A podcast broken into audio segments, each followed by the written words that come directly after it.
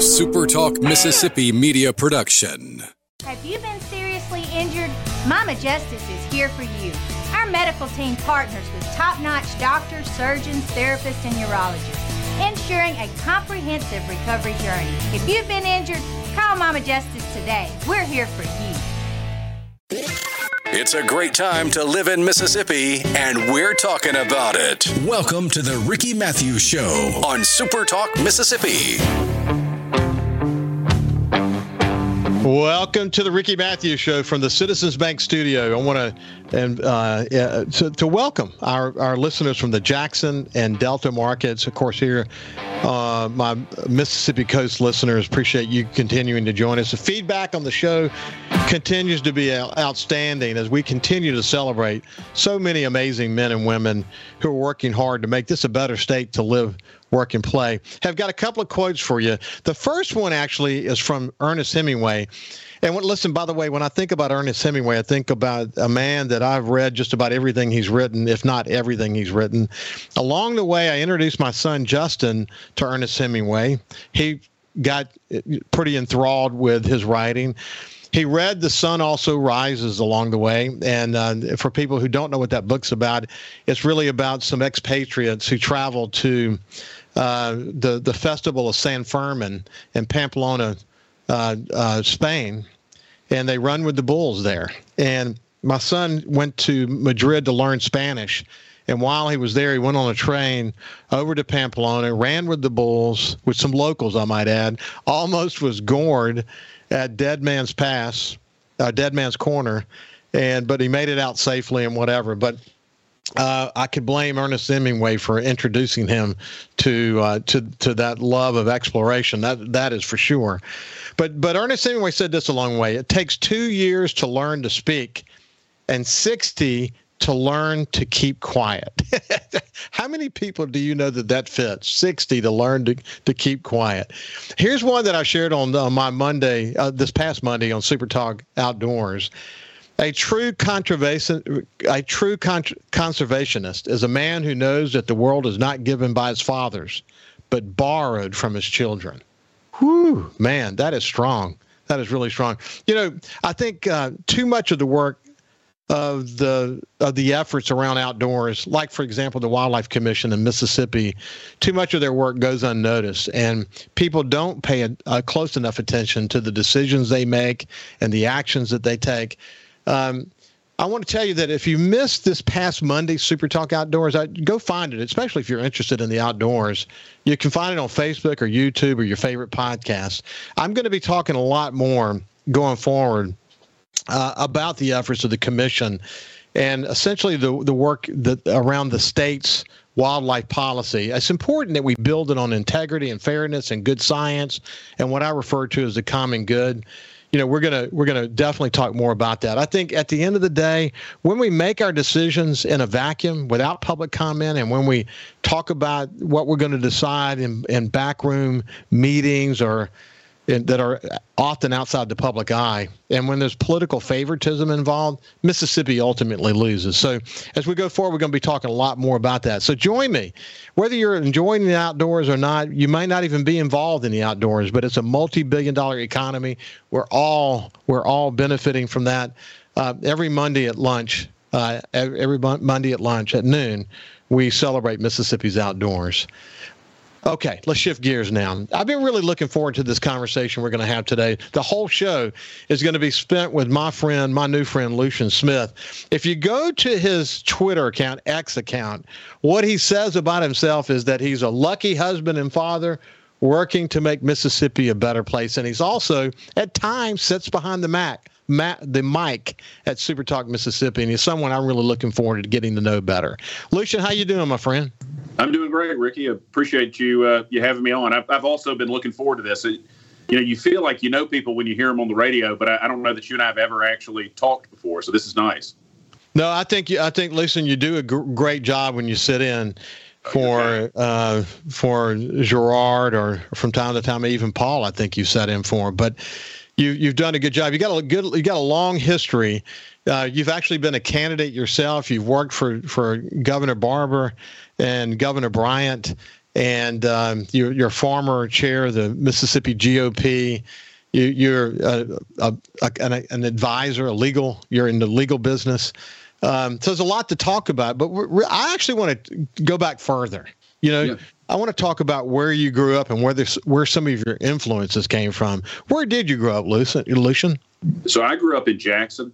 My family, for the most part, is from the Golden Triangle area. My grandfather was from a little community called Double Springs in western Oktibbeha County.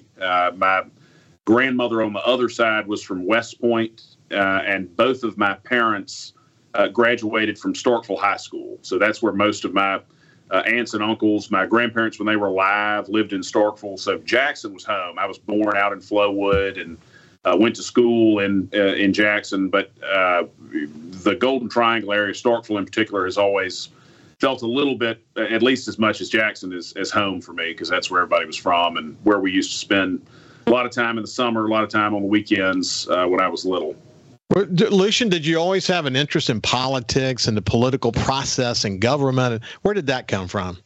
So my father is a lawyer, and when he worked for the Brunini law firm when I was a kid in the 70s and 80s, and he had this, I assume it was some obligation that had been given to him by more senior lawyers to go to the victory parties. And back in the 80s, almost all the victory parties for the statewide candidates were at the old Coliseum Ramada, which it went through a few different names before it was torn down. But you could go, and it really was a great setup because the governor would have the big ballroom, whoever the gubernatorial candidate was. And then in the smaller ballrooms, you'd have the lieutenant governor and the auditor and all the other statewide office holders tended to book something there. And so he had to go for professional reasons, and I think probably to give my mother a break, took his kid with him, and I was just fascinated by it. And, at 6, 7, 8, you're not jaded. You see these people in the front of the room saying, here's how we're going to fix Mississippi, and you think, wow, this is an incredible deal. People are talking about how they're going to improve people's lives, how they're going to make this a better place to be. At 43, I view it with a little more jaundiced eye than I might have in the 80s, but at the time, It just excited me, this idea that there were people who did this. And so it was an interest I had from a very early age. Well, it's interesting to see that. So you ultimately, I would assume in high school, got more active, and in college got more active, and ultimately decided to go to law school. Talk to me a little bit about that process. So, I was, I graduated from high school in 1999, and sort of interesting how the culture has shifted. I mean, I was very much a Republican. It was part of my identity that I was a conservative in high school, which 25 years ago was kind of weird. I mean, that everybody didn't have at 16, 17, 18, some obligation to declare a political affiliation in a way that now I think people, wear their politics that young, like people wear their religion. But that was sort of an identity of mine that I got interested in conservative politics. I probably didn't really have a political affiliation back in the 80s, but by the time I got to high school, realized I was a conservative, believed in conservative policy, and was supporting Republican candidates. And then I went to Harvard for my undergrad, which, as you were aware, I mean, by today's standards, the Harvard of 1999 was probably pretty moderate. But to me, in 1999, it was a far, far left place. And you tended to get pulled in one of two directions. The people who showed up who didn't have any real ideological leanings, political thoughts, you got shifted at least to the center left. You tended to get pulled back to what then would have been the far left. And the handful of folks who showed up who had more conservative leanings kind of grouped together. So I got involved in what was called the Harvard Republican Club. And it was I would guess that the Harvard Republican Club in the 90s and early aughties was probably more conservative than the Republican groups you would have found at any school in Mississippi at the time, because you had to be a true believer to end up in a conservative group in Harvard then and now. It's a great experience to get that perspective. I literally considered Harvard myself and ultimately decided against it. I should note, though, when I retired in 2016, because I'd been involved in some significant digital transformation efforts, I was actually offered a Harvard fellowship. Really? But yeah, unfortunately, so I retired in January, and at the end of January, I would have had to move to Cambridge. So oh, wow. I didn't retire to go back to work. And of course, you know how the fellowship works. You're there for a year. You get paid, but not a lot of money, but you know, the opportunity to collaborate. One of the good things that would have come out of it, incidentally, was they asked that you write a book. They want you to write a book about your experience. And that would have been good to do. But by the time I retired, my friend, I was so burned out. I was ready to not work and to really kind of clear my head. But, you know, I often think about what that experience would have been like, because I would have been going there in the midst of the digital, you know, revolution, as media companies were exploding left and right. And as we saw, you know, that the way that social media was changing the world, it would have been a really, really dynamic place and time to be at Harvard, to have the opportunity to be engaged in those conversations. So I sort of hate that I missed that opportunity, but personally, I wasn't ready to retire and then head back up to Harvard. So. That's a big transition after retiring. No doubt about it. No doubt about it. Hey, when we come back on the other side, we're going to continue our conversation with Lucien as we continue to learn more about what makes him tick. We'll see you after this.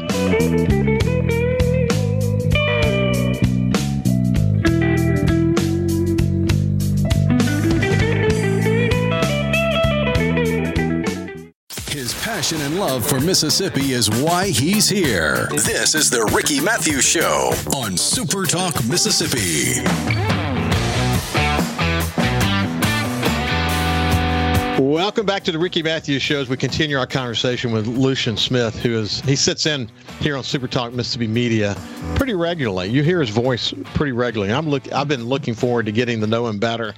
You know, Lucien, before we get back to your path, one quick comment about the Golden Triangle. If I look back on shows, we've done over 1,000 conversations since we first started this show.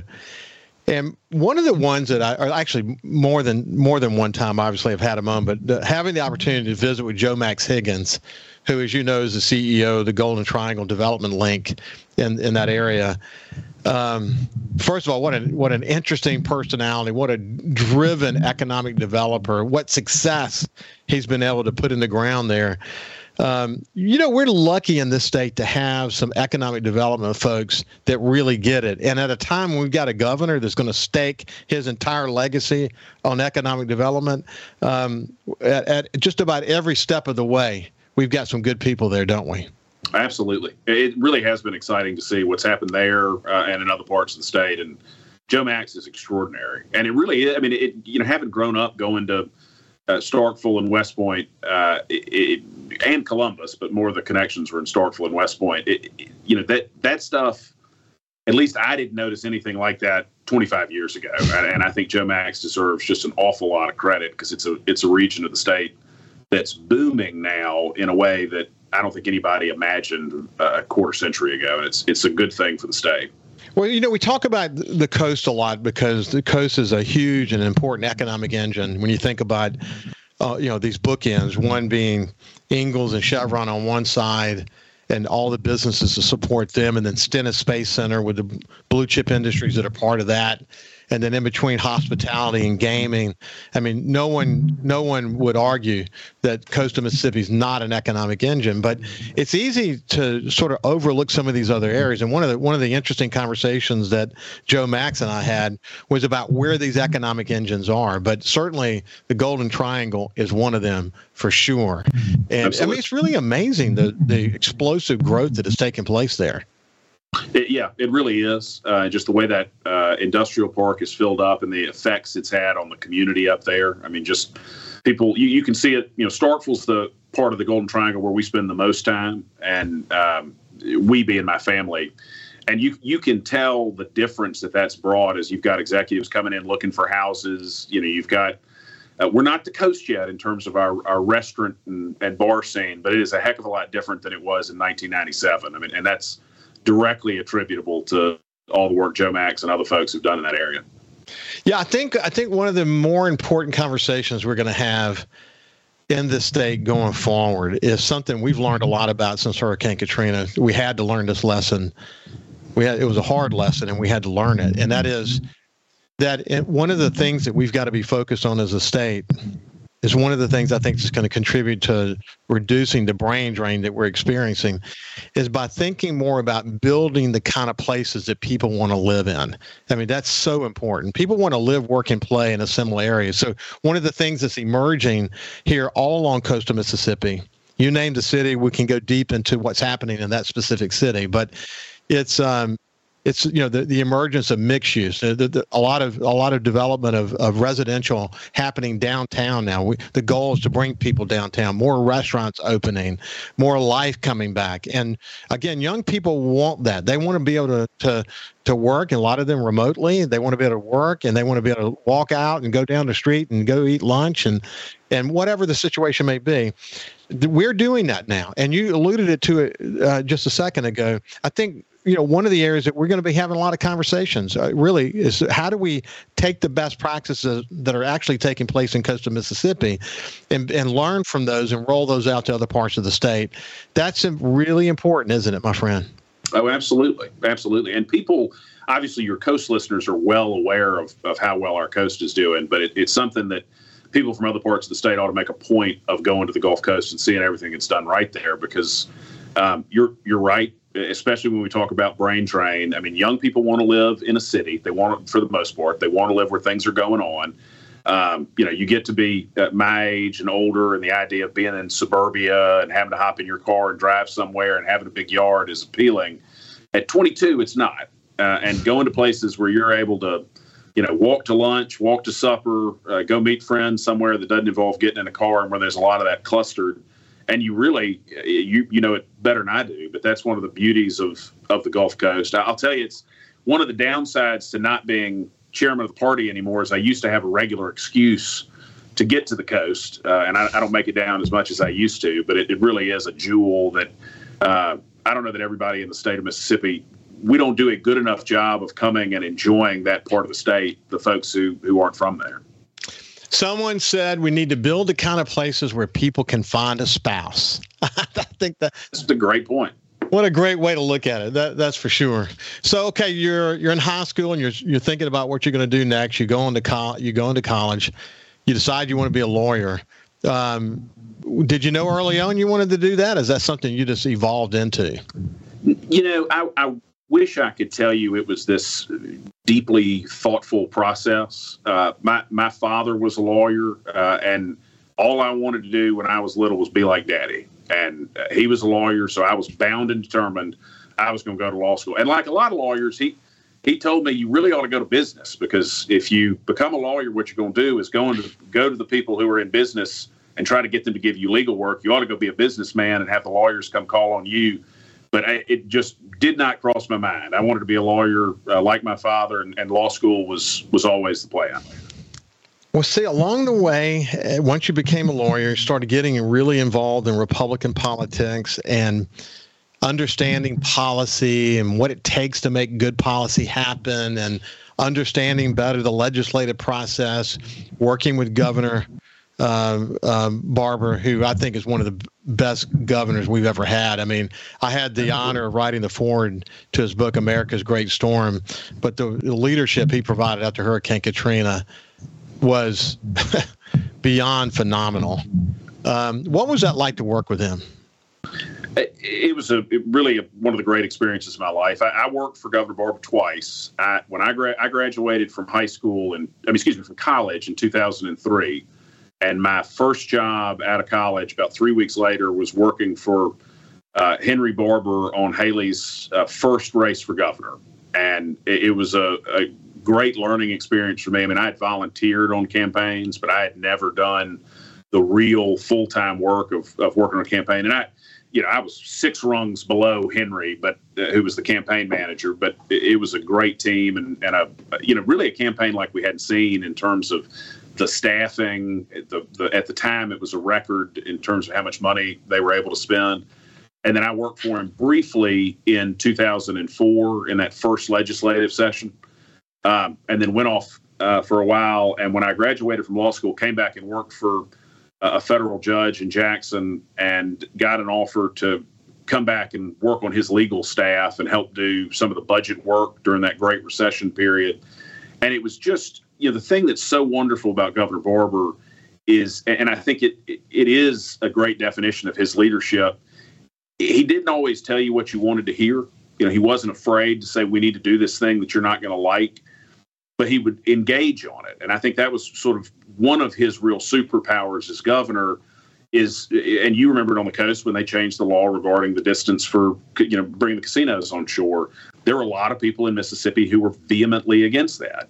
And it would have been an easy political thing to do to just sort of say, well, we'll see who'll stay and who won't, and maybe the coast will recover. And instead, Haley leaned in, made this point, wasn't afraid to get in a fight with the people who said this is evil, we got to get rid of gaming. He explained why it was vital. And ultimately, with that and some of the other areas, he was successful because of that willingness to figure out what he thought was right, to do it, but to take the time to explain clearly, this is why I'm doing this, this is why it's the right thing, this is why you ought to agree with me. And even, I think for the most part, people can respect somebody who they disagree with if they feel like they'll at least take that time to actually articulate, this is why I believe what I believe, as opposed to saying it's my way or the highway. And I think that was the thing that Haley was best at. Yeah, I think that's a great example. As a vice chairman of the Governor's Commission on Recovery, Rebuilding, and Renewal, we hired Henry as our executive director, and I got a chance to really get to know Henry really well. And it was and we were all focused on doing whatever we had to do to bring coastal Mississippi back. But Haley's mission, I had my area of responsibility was tourism. And of course, the need to change that law was extremely important to all of us, obviously. But Haley, he put it in very simple terms. He said, we got to get their kids back in school, which he did by October. We got to give casino companies an opportunity to rebuild. And the only way they were going to have clarity about that is if they could know they could build on land.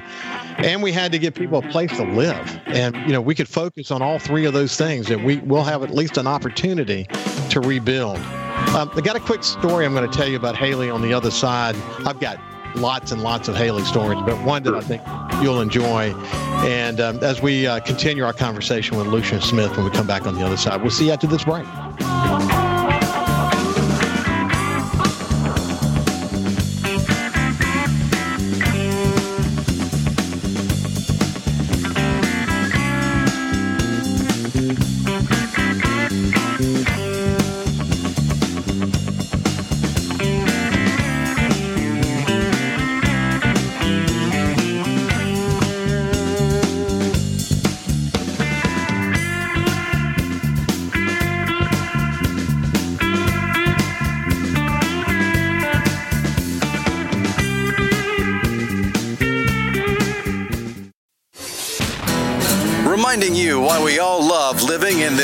State of Mississippi. It's the Ricky Matthews Show on Super Talk Mississippi. Welcome back to the Ricky Matthews Show from the Citizens Bank Studio, and I'm visiting with my friend Lucien Smith, who has been very active in the Republican Party. He's he watches the situation in Mississippi very closely. And he sits in here at Super Talk Mississippi Media on a pretty regular basis, so you know his voice well. When we went to break, though, we were talking about the time he spent with Haley Barbour a couple of different times. And then I was mentioning that I'll share a quick story with you. I remember the first time that he came by for an editorial board, when I was president and publisher of The Sun here, came by for an editorial board meeting when he was running for governor. We had a great conversation. As you know, every conversation with Haley is always dynamic because you get to see his still trapped mind in action. So we get done with the meeting, and we're about to kind of wind it down. So, well, thank you very much, Haley, for visiting with us. You know, good luck to you. We look forward to visiting again. And we start to stand up, and he says, "Whoa, stop." He said, "Look, I want to say this. I really, really would appreciate your vote." I really would appreciate your vote. And I thought, well, no one's ever asked us for their vote before during an editorial board meeting. But then he says, but I covet your endorsement. I've never heard anyone say it like that. Of course, we ultimately did endorse him, as you can imagine. And, the rest is kind of history. Hey, one other quick kind of side note. We were in an editorial board meeting after Hurricane Katrina, and we were just kind of getting an update and whatever. We got into a conversation about some of the challenges that Hancock County was having, because if there was a ground zero for Hurricane Katrina, it was Hancock County. And we got into something specific about Waveland. Somebody asked a question about Waveland. And you could literally watch him in his mind open up a file that had Waveland attached to it. And he began to dive deep into some of the federal grant programs that were, I mean, I'm talking about numbers and everything about what was happening in Hancock and in Waveland. And I actually wrote about that in the book. It was, with all the complexity of the things that were happening in his life, the amazing amount of time he was spending in Washington, D.C. to get alignment around the billions of dollars we needed to rebuild. He could open that file in his brain and dive deep into any subject you wanted to talk about, and numbers and the like. This man, not only was he a good leader, but Haley, obviously still today, this is true, had him on the show recently, and he's done a great job of recovering from his car wreck. But his mind is something to watch, isn't it? Oh, he's just a brilliant person. Separate from his political acumen and his leadership abilities, he's just a brilliant person. I mean, I remember, part of my job when I worked for him that second time, when I was with him for a while, was helping to put budgets together during that Great Recession period. And you would sit in these, whenever we put the executive budget recommendation out, and the law requires the governor to put the EBR out every year by November 15th, except in election years. And so you would go through sometimes 50 different spreadsheets where the accounting team at DFA had put together a balanced budget, and he would make changes to the budget. And then you could see him, and because he would announce it, he would do in his mind the math to be able to tell you what kind of change it was. And oftentimes he'd go to the second or third decimal point and say, I think that's going to be an 8.247% reduction. And almost every time he came close to being right. I've been over there playing on my phone trying to get the numbers, and the accountants were too. And Haley was doing it in his mind, which I've always thought is just one of the great tests of raw intelligence. Certainly not one I've got.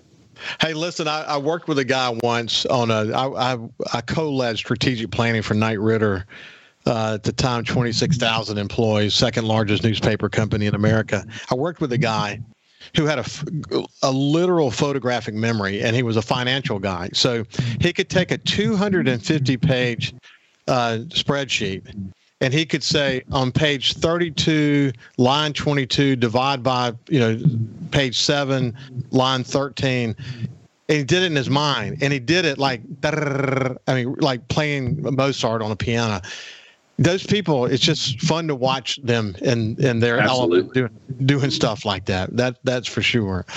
Hey, it's just kind of interesting stuff to talk about. But, hey, listen, Lucien, so – as you get further on in your life, you ran for public office at one point. You've really, I would say, solidified what your conservative views toward the world are. You've watched our state play in that space. We can talk about what's happening on the federal level and the impact that the degradation of media and the rise of social media and the lack of trust in news outlets. We can talk about all those things and how they contributed toward a polarized world that we live in. But in Mississippi, we still are able to actually create bipartisan efforts. Oddly enough, we're still able to find bipartisanship on a number of different things, whether it be education or economic development. And that's good to see, isn't it? It is. And I think it's a testament to, for one, part of it is how our legislature works. My sense, and I'm not as familiar with the day-to-day operation of Congress as I am the day-to-day operation of the Mississippi legislature, but they actually have to work together. My sense of how Congress works is they've got their office building separate from the floor on both sides, and they show up for their vote, and then they separate and go back to their offices. And I'm not sure, outside of the very senior leadership, that many of the Republicans know many of the Democrats. I think the handful of times that happens, it tends to be, oftentimes becomes news that somebody's friends with such and such Democrat. But you don't hear much of that anymore either at the federal level. And I think at the state level, what's different for people, obviously you know this, but people who don't, watch it as closely, they are on that floor almost all the time when they're in session. They're not rushing back to their separate little offices and being away from it. When they're doing floor work, they're all out there. They're eating lunch together. They're having supper together. I mean, they're real relationships, and it's a lot harder to think somebody's evil when you've had dinner with them, their family, you watch them operate as a human being. And I just don't think that happens. And we also don't have, and I think this is a good thing, we don't really have that cable news ecosystem in Mississippi. I mean, obviously, Super Talk is not a left-leaning outlet, but what it's not is the sort of outlet where all you turn it on and all you hear all day is how the Mississippi Democrats are evil, they're coming to take your children, they're awful people. Whereas, the people I know on both sides, and there's a role for cable news. I mean, I watch cable news sometimes too, but the folks I know who turn cable news on first thing in the morning and basically keep it on until the end of the day, it's not healthy. I mean, it is bad for your brain. It is bad for how you think about the world. And I think we're fortunate that we don't have it. I've told people, again, there's great work being done in cable news, but so much of it is just it's rage porn. It is to sit there and let you know how evil the other side is and how right you are. And if you consume that stuff, 8 hours a day, pretty soon you're going to be convinced that the other side is totally evil. And they're often wrong, but I don't think they're often evil. And then what happens is the more you consume that kind of information, it then informs the algorithm in your social media feed, and you get fed more of it. It's not good. Hey, actually, Haley said on the show recently, you kind of hit on it big time, actually. He said the single biggest issue he believes that exists in Washington, D.C. today is the fact that the senators and representatives don't know each other. They go up there, they do their thing, and as soon as the session's over, they haul back to home. A lot of, in the old days, they used to live there, and they used to spend time together. They used to get together socially. And he had the benefit of watching Tip O'Neill, obviously, communicate with Ronald Reagan and watch their, have a drink together. And when they didn't agree on most anything relative to policy, but they respected each other and they spent social time together. So there was, we could disagree with each other on issues, but we could still like each other. But today, the way it works is we can't like each other. In fact, if you like anyone from the other side, you're a bad guy, and people will kind of work to cancel you. That's a terrible trend in America. Thank God that's not happening in Mississippi. I completely agree with you. And it's what makes compromise virtually impossible. I mean, I'm very far to the right on policy issues. I would love to see Congress do lots of things that they'll never do because we are a massive country, and you're never going to be able to get the representatives from California to do what I would like them to do. So I'll take 80% of what I want if I got to give away 20%, but that's just not the way politics works right now. If you compromise, you're a sellout, and you've got people, and it's creeped in from time to time in the Mississippi legislature, but for the most part, we don't have it. You've got people at that federal level who would rather fight and achieve nothing then compromise and get 80% of what they say their stated goals are. And I think as a country, we'd be a lot better off if we could get back to that. And I think we'd be even better off if everyone agreed with me and did exactly what I thought they should do. But in reality, that's not the way government works. You got to compromise, and then we'd be better off getting 80% or 60% rather than getting zero. I love to see when our legislature gets together and does important things around economic development. Like I said a minute ago, the Outdoor Stewardship Trust Fund, overwhelmingly bipartisan, generational bill that's going to be good for our state for many years to come. Hey, when we come back on the other side with Lucien, we're going to talk a little bit specifically about why this legislative session might be different than the others. We'll come back after this.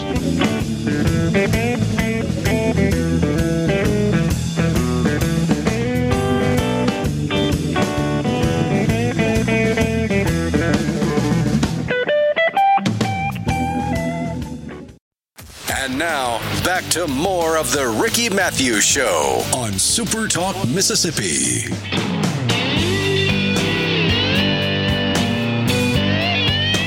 Welcome back to the Ricky Matthews Show from the Citizens Bank Studio. I have my friend Lucien Smith with us today, and we just covered a little bit about, you know, his path and what brought him into sort of a relevant part of the conversation. He obviously sits in at Super Talk Mississippi Media on a pretty regular basis, and someone I'm really enjoying getting to know better.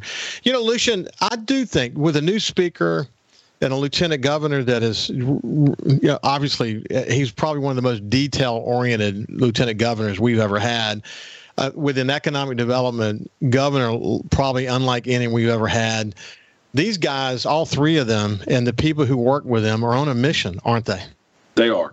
They are. And you alluded to this before the break, but it's sort of a unique situation. And maybe I could go back and think of a similar one in the modern era. But in the era where governors have been able to succeed themselves, you know, this is, I think, is going to be unique in the sense that my sense is Jason White, the new Speaker of the House, has no ambition to run for anything other than Speaker of the House. Obviously, Lieutenant Governor Hoseman has said he may run for governor in the future, but I think it just mathematically more of his political career is behind him than is before him, even if he's got two terms as governor after he finishes his term as lieutenant governor. And Governor Reeves may run for something else in the future, but he is term limited. So you've got the big three offices of state in terms of policymaking, all of them essentially are at the end of their sort of electoral ambitions. And I think that probably does free them up to do big things because, as you know, if you do something legislatively, if you do anything in the policy arena and everyone thinks it's great, it probably wasn't that transformational. If you don't have a decent number of people who have fought it and told you it's terrible, then you probably have come up with some sort of compromise that's not going to be that big. And so I think the three of them do have some real freedom, assuming those assumptions are accurate, to make some big changes this session. And listen, Jason White will be joining me on my show soon, and we're going to spend an hour together getting to know him better. So I don't know him yet. But what I have read about him, and I've read extensively about him, everything that I read and everything that I see, I like it. I mean, number one, he's a super smart guy. He is incredibly focused. He's not into, you know, my sense is that he's very, very ethical and with high integrity runs his office. So you can't just glad hand him and be successful. That's my read on him already, that he's coming in, he's going to be a man focused on getting the job done, and all the trappings of the job he doesn't seem interested in it. That's my early read on it. I think that's right. I've watched and gotten to work with Joe during his time in the legislature and really hold him in very high regard, and you're absolutely right. You know, nobody runs for office who doesn't have a decent concept of their self. And frankly, you wouldn't want somebody to run for office who'd say, I don't know, there are probably 1,000 people that do a better job, but what the heck? I mean, you want somebody who says, I've got good ideas and I'm going to implement them. But you don't get from Jason a lot of ego. It doesn't seem to be, it doesn't seem to be about the trappings of the office. It's about what he can get done there. And I think he will do a great job. And I continue to hold his predecessor, Philip Gunn, in very high regard for a lot of the same reasons, but I think Speaker White is going to be a great speaker. I think he'll be very popular, and I think he'll get a lot done. Yeah, I mean, what Philip did, changing the state flag alone, man. I mean, that what a Herculean effort, and what great leadership he provided on that. You know, man, we could spend a whole day talking about advancements we've made in Mississippi. You know, I think creating broadband access in places that didn't have access before. I have a place up in the Mississippi Delta. I've never seen so much fiber optic cable getting laid. I'm talking about hundreds, if not thousands, of miles. That's revolutionary. You think about this whole notion around getting kids to their reading level before they go into fourth grade. revolutionary kind of stuff. And then, you know, I believe that school choice, you can already see the opposition talking about it, but school choice is going to be a major positive for Mississippi. And parents are much more empowered today because of the pandemic, what they learned during that time.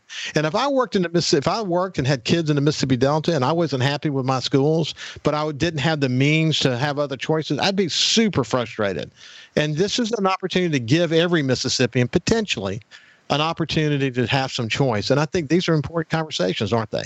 I absolutely agree. And look, we've got the Republicans have supermajorities in both chambers. And I think it's important. I hope we'll keep those supermajorities for the rest of my life. But it's important that while we have that ability, we do big things. I mean, biting around the edges, doing incremental stuff isn't going to make big change. And a perfect example is the 2013 education reform bill. You know, Governor Bryant made this decision his second full year in office that he was going to take all of his political capital, and he was very popular at the time, still, I think, very popular, but he was very popular at the time. And rather than having what most governors do and having kind of a scattershot approach to his policy agenda, we put all of those eggs in one basket for an education reform bill. And the educational establishment came out. There were a lot of people who said, let's do something a little more minor. But he led, and big things happen, and that's what we need to be doing now. I think we are going to have really big, important debates about some big and important subjects that could be transformative for our state, just like we have in the past. So listen, hey, Lucien, I can't wait to have you back on. We'll get you back on and go deeper into some of these issues. It's been a pleasure, my friend. Hey, me too, Ricky. Thanks so much for having me. You bet. This has been Lucien Smith. Listen, have a great day, and we will see you tomorrow.